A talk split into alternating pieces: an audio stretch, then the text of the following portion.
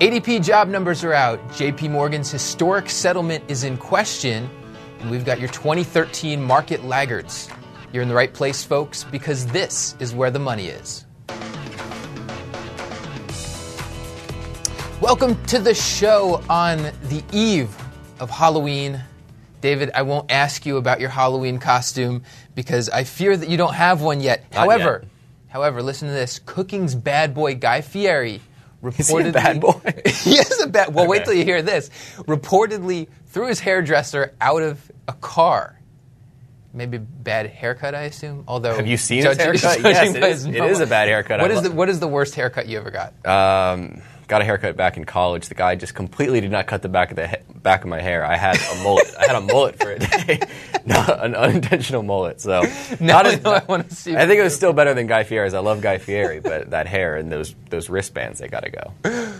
What's wrong with wristbands? He doesn't need the wristbands. All right, wristbands are not moving on to the headlines. First headline of the day is from the Washington Post. Uh, ADP U.S. companies add just 130,000 jobs in October as federal government shutdown slows hiring. There were indeed 130,000 jobs added, according to ADP. Going back to 2001, these are according to ADP numbers, on average, 17,000 jobs added per month. That obviously includes recessions when you're losing jobs. For months when jobs were added, the average has been 154,000 per month.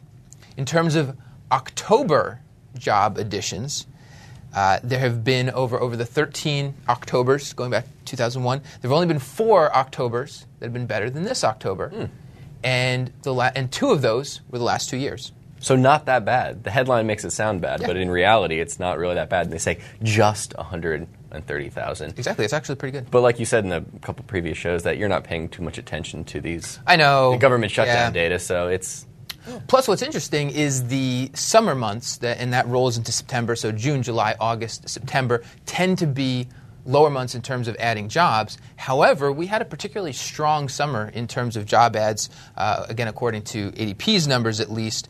Uh, so, so it'll be interesting to see a after we get past the government shutdown wonkiness in the numbers, and b as we get into the rest of the year or, or into next year when we typically see more job ads in general, how that adds up. Where there's not necessarily good news is for, for our group of companies, for the financials of the five industry groups that ADP tracks, only manufacturing has added fewer jobs over the past 12 months than financials. Financials have added 58,000 jobs, manufacturing just 10,000. there you go. All right, next headline was from the Wall Street Journal. This one says troubles for JP Morgan in its effort to settle. So we obviously heard about the 13 billion dollar proposed settlement between the Justice Department and JP Morgan. That apparently Obviously. is not a done deal. Uh, some some last minute changes by JP Morgan, maybe trying to f- fight for themselves a little bit harder than than what was first thought upon. I think the deal will still get done, whether it's a, a billion added, a billion subtracted out of JP Morgan's Uh, pocket. what's, I what's a billion dollars between friends? I think. I think. I think. I. I. I do see it as that. Maybe not friends, but I, I don't think it matters if there's a billion added, a billion taken away. It's either way. It's kind of already behind us. Well, it sounds like there are two big issues here. One is the FDIC and whether JP Morgan can then go after the FDIC for what it's paying out that has to do with Washington Mutual. And the other is the, the criminal probes and, and how much criminal protection JP Morgan will get from paying $13 billion. You'd think $13 billion would get you a good deal of criminal protection. Apparently not. I, I'm, I agree that maybe JP Morgan needs to push back a little bit and not totally roll over Mm-hmm. on, everything within this deal. Uh, third headline, we go to the FT. Says Barclays, there's a hole in my bucket. This refers to yeah, this refers to Barclays uh, earnings. Mm-hmm. And the way the article starts out is that it says, "Let's split Barclays into two. So, so I'll get back to Barclays in a second. But what's interesting is Citigroup actually split itself into two, legitimately, Citi, uh, Citicorp and then Citi Holdings, to be able to look at the good ongoing business and the bad business. That it's like, let's not talk about this. Let's not think about this one. Uh, we could really say the same thing, I think, for most of the big U.S. banks. We could split Bank of America into two. We could split J.P. Morgan into two. We could, uh, even Wells Fargo, we could split Wells Fargo into two and kind of talk about here's what's good and, and going forward, and here's what's bad, and hopefully will go away and be wound down. Uh, and I think that's an interesting way to look at it because legitimately five to ten years down the road, I think that the the if you split it into the angel and the devil, the devil side Mm-hmm. Probably will go away for most of these banks. I think it's a little bit of a different devil than what Citigroup and some of the other U.S. banks were. Well, Citigroup's the only You one who actually split. I think this article is saying more that the retail business is doing fine uh, across across the globe there, but the investment banking business and the trading business is what's holding. But it was also back. talking about the regulatory stuff. I mean, That- that- Barclays has that been true, hit with yeah. Mm-hmm. LIBOR. Uh, Barclays has been hit with mis-selling. Uh, I think it was insurance products. So, so there's some of those same right there. But at the end of the article, they they mentioned that if Barclays wants to move away from investment banking and trading because it's a capital intensive business, maybe it doesn't make sense for them to, to get in that space. That's not the first time we've heard kind of a, a fringe player in the trading space say, "Hey, maybe we're going to." Get out of the trading business to some extent. I, I don't know about I don't know about fringe. That's that's a lot of the Lehman business in there. True, but but I think when we're talking about global fixed income trading, they're not the biggest out there. And if these if competitors start to scale back, that benefits a company like Citigroup we just talked about. Around 25% of their revenue, not quite 25%, but close, comes from trading. So to the extent that competitors back out, maybe those banks like Citigroup can get get a little bit more share. Now here's what's interesting. Uh, Barclays trading at below tangible book value. The FT article said 0.9 times book, about a 10% discount. It actually looks to me like it may be an even steeper discount than that, but maybe worth a look if you believe this story that that if you split it apart and that bad part goes away, uh, maybe it's worth a look at under tangible book value. We'll see. All right, moving on to the next round. Three more headlines, rapid fire style. The first one was, I think it was from Bloomberg. I pulled it out. It said, Aflac profit falls 31%, missing estimates on Japan sales. They reported earnings. Stock was down 2 or 3%. I thought the quarter looked fine. They, they raised the dividend, and this is a stock that's raised their dividend 25 years in a row. It's pretty impressive. Uh, they talked about me. They talked about doing more stock buybacks. This is a company that just produces consistent results. Return on equity is pretty consistent. A lot of insurance companies jump around. Aflac's consistent. I don't see this quarter as a worry. If you're a shareholder, I think you continue to be a happy one. Like me.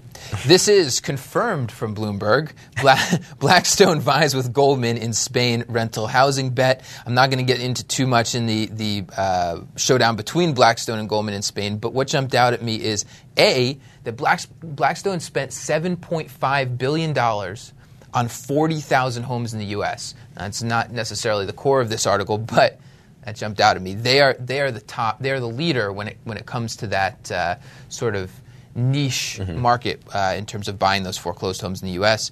Uh, a senior MD for real estate at Blackstone said, when we looked at the situation in Spain, we thought we could see something similar where we could replicate a lot of the systems and technology that we created in the U.S. Really cool idea here, taking something that worked out in the U.S. Um, and moving that system elsewhere where they could get similar returns. Those guys over at Blackstone are pretty smart. Pretty smart. They do well. All right, last headline. Going with the Bloomberg hat trick here. The last one is from Bloomberg too. Western Union Confirmed? Western Confirmed? confirmed. Western Union plunges on compliance costs. The stock was down as much as 19% this morning uh, after they came out and said, "Hey, we're going to have to comply with some new regulations abroad." So not very good there, and it's going to affect their profitability going forward the next year. And there was a quote from a J.P. Morgan analyst that I disagreed with, and I'll read the quote here. It says. While we commend Western Union for disclosing this now rather than next year, we acknowledge tolerance for another investment is too. Wait, let me start again. we acknowledge again. we acknowledge tolerance for another investment is low. We would avoid this stock. So because the outlook for the next year doesn't look great, J.P. Morgan analysts. That's typical, right? Yeah, that, that's typical of what you'd hear from. Quick reaction buying opportunity. I would say more buying opportunity than selling opportunity. I think it's kind of ridiculous to say over the next year it doesn't look great, so we're going to completely avoid the stock. That's Okay. very short term to me. There you go. Uh, market laggards, 2013 market laggards. I asked you to send me over a list of the financial stocks that are trailing the S&P 500 so far this year. I took a quick look at that list, and my first reaction was these look like pretty much all of the major financials that we talk about. Who is actually beating the market this year? So I took a quick look at who is actually beating the market.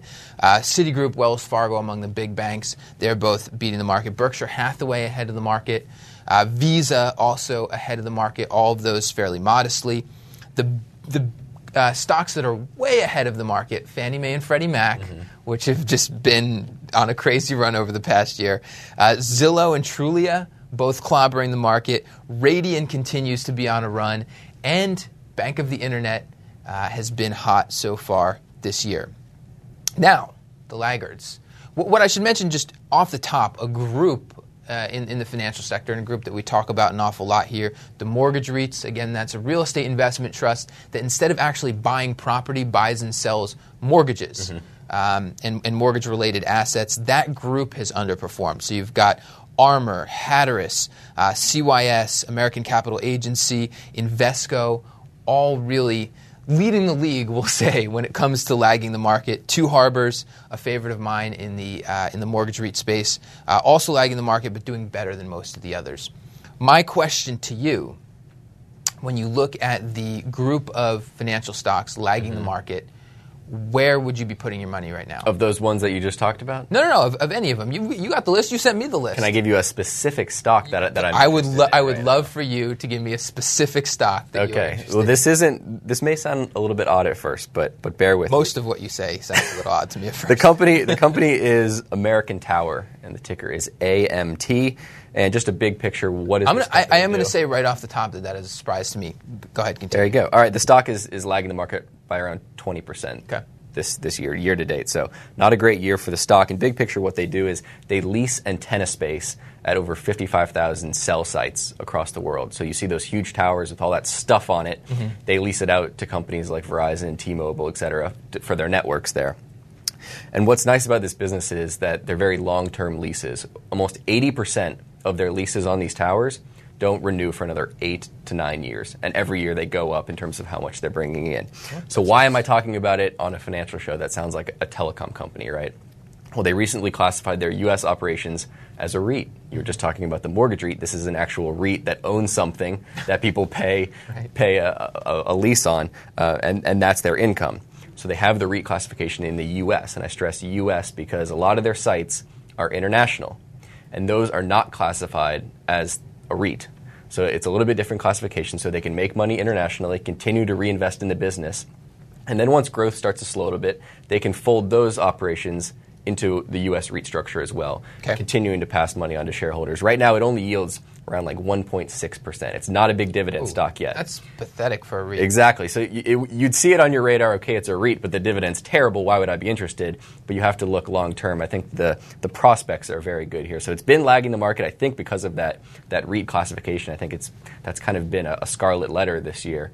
Uh, I think it has attractive growth prospects. So that's one that I have my eye on. They actually reported earnings today. I haven't gone into it deep, but that's one on my radar. When I've taken a quick look at it, it's always looked a little expensive to me. Uh, did that strike you as expensive at all? I, I think on the face, it, it's going to look expensive because it's a business that's, that's growing very rapidly. But when you consider the growth prospects out there, I think it's pretty reasonably valued. Um, the one risk that I would say that, that, that caught my eye, not a lot of insider ownership here um, among the top management. Basically, nothing. I mean, they own shares, but in the scheme of the business, they don't have a lot of skin in the game. So that's one red flag that I saw. But other than that, the growth prospects are there. Okay, you you gave you gave a very good case there on one. I'm I'm going to look at a uh, talk about a bunch of different stocks here. So in terms of my, uh, let me let me switch this around a little bit. There are two two here that I think are worth a closer look: Apollo Investment and Prospect Capital. Those are business development companies, uh, high yields there. They both lag the market. I think those are worth a closer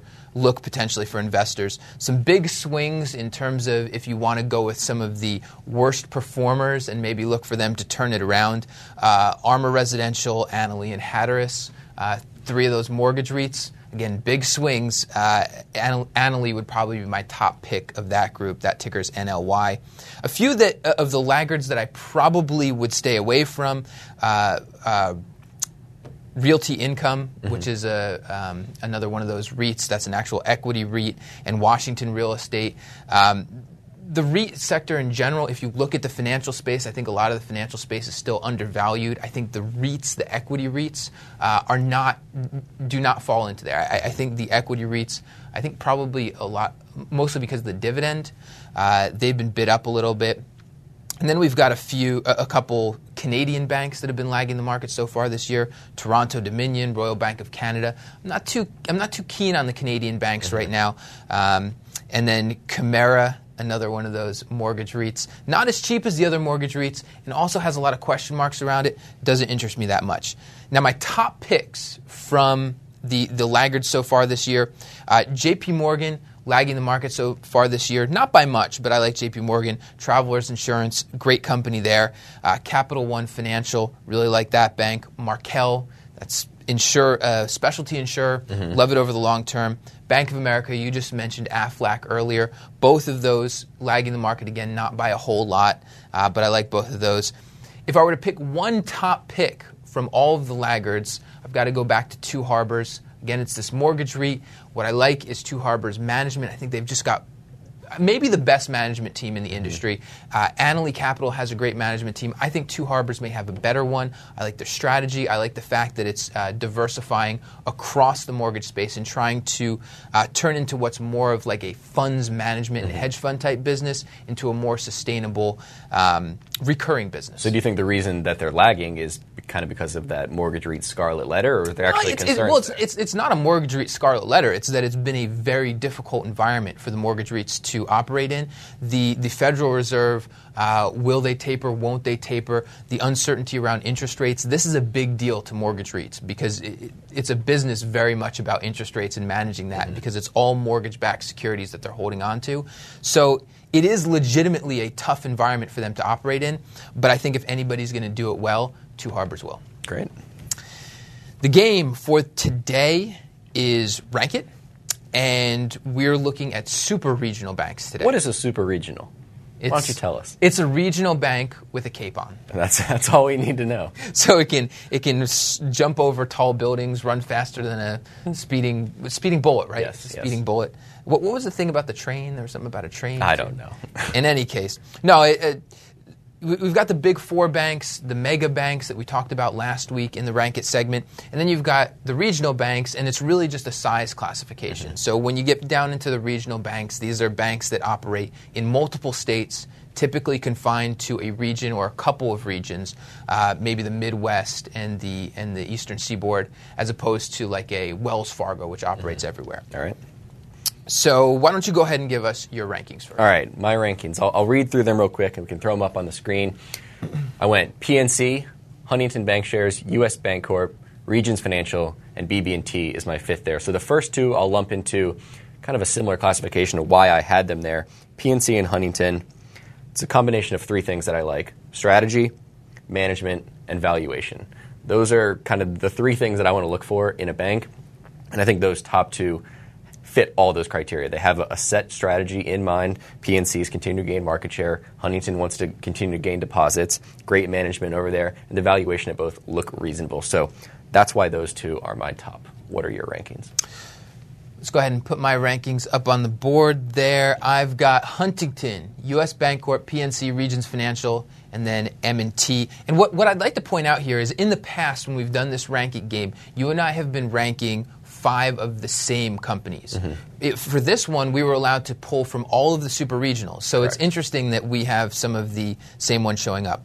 Uh, Huntington Bank, my number one, I think maybe the best strategy among the banks. Uh, and in terms of returns that it's produced versus valuation today, I think there is great upside. And I think this is among the banks. We talked yesterday uh, day about JP Morgan and whether you can sleep well owning JP Morgan.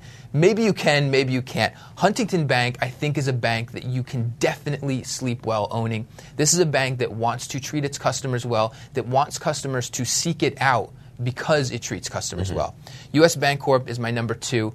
Simply a fantastic bank. It's uh, from an investor perspective, it's a little too bad that it's uh, an expensive stock, so you're paying up for that quality but high quality bank. Uh, you mentioned PNC, Regions Financial among the super regions. Uh, it's sort of an opportunity in the super regionals. We don't have too many of these that were really beaten down and are still on the comeback trail. Regions is that. So uh, it, it's it's still got more uh, more improvement to come. Finally, M&T is a quality bank. It's I don't have too much to say about it. It's okay. Valuation is a little expensive, but solid returns there. Quality bank, but the returns at M&T have been outstanding the last 30 years. It's just been incredible. Dividends every year, book value growth. So if you're looking for a bank that has a very strong track record, M&T is. You're, you're telling me M&T wasn't even on your list. Yeah, well, No, you got, you got no respect, and then you I want to tell, I lecture me some- about it. I show some. That's past performance. I said it's one in your well, it's not indicative of future. Well, future they, they, were, they were my, they were num- my number six. You're your number six. Uh, you mentioned First regions. man off the bench. So I'll, I'll jump down to my fifth. BB&T. You did not have them on your rankings. I really like the everything that BB&T offers. I think they have everything that you want in a bank. They have consumer operations. They have good business operations. They acquired Crump Insurance, so they're expanding into the insurance business. So I like the strategy. The valuation, unlike PNC and Huntington, is not quite as attractive to me. It doesn't look Yeah. quite as quite as good. Same with the management. Uh, we were talking before. We like the management over at PNC a little bit better uh, than BB&T. A lot better. A I, I lot could better. Do, I could do without BB&T. Um, so, so management not the best in the world, but I like the services, so they're my number five. just, just for the record, BB&T is not my number six. Okay, they're further down the list. They're there. further down the list. That's fair. All right, let's close out the show as we always do on the Twitter sphere. David, what's the first tweet here? The first tweet is from Sarah Mulholland. She says, Finally, the REO to rental securitization is official.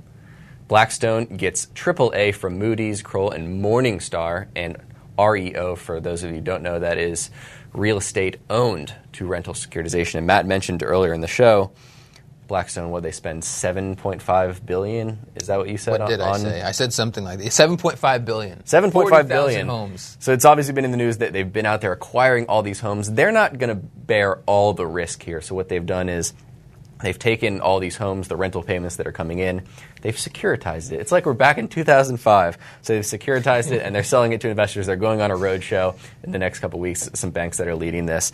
Uh, so it's an interesting story to watch. It's kind of the first of its kind, a AAA rating. That's some high praise there. Um, I mean, that, that's an attractive. I- That's an attractive offer, right? You've got rental homes that you're going to have streams of rental income coming in, relatively predictable. You'll have some people that, that skip on the rental payments, but Mm-hmm. then you'll have a lot of people that pay them. Could, you could say the same thing in 2005 about any of the other securities. It's not but- 2005. Uh, yeah, it's an interesting one to watch. It's the first of its kind, so maybe there's some some hiccups there, but interesting the next evolution. But I tell you what, it's better to be first than last than something like and, that. and once again, it, I think it just shows how smart these guys over at Blackstone are. They find the opportunity, and they're making money off I of it. bet they went to college. All right, tweet number two. We've got Dividend Master. This is at Dividend Master. Uh, AGNC Divi is going to 60 cents probably in Q4. Deleveraging and shortening duration of remaining portfolio will cost a lot of yield. I think before the show you mentioned to me that the dividend is currently 80 cents. Is that right? So, talking about a dividend cut here for American Capital Agency. Management was talking about this on the conference call a little bit yesterday and defending itself against some of the analysts who were questioning the defensive, uh, the defensive nature of some of the new moves that they were making. I am not a big fan of American Capital Agency, but I do like uh, management's approach here. I don't think it's a bad time to be a little bit more defensive, think about the long term, as opposed to get overly aggressive right now to try to just maintain that dividend. Yeah, but I think I think the market realized that's probably pretty likely that the dividend's going to get cut, considering the money that they actually brought in in this past quarter. And the stock fell what seven, eight percent yesterday, so it's kind of adjusting itself and getting ready for that smaller dividend in the future. That's fine. All right, moving on to the last tweet of the day. This is from the GS Elevator Gossip, the Goldman Sachs Elevator Gossip at GS Elevator. It says number one, government employees take twice as many sick days as private sector employees. That's all you need to know.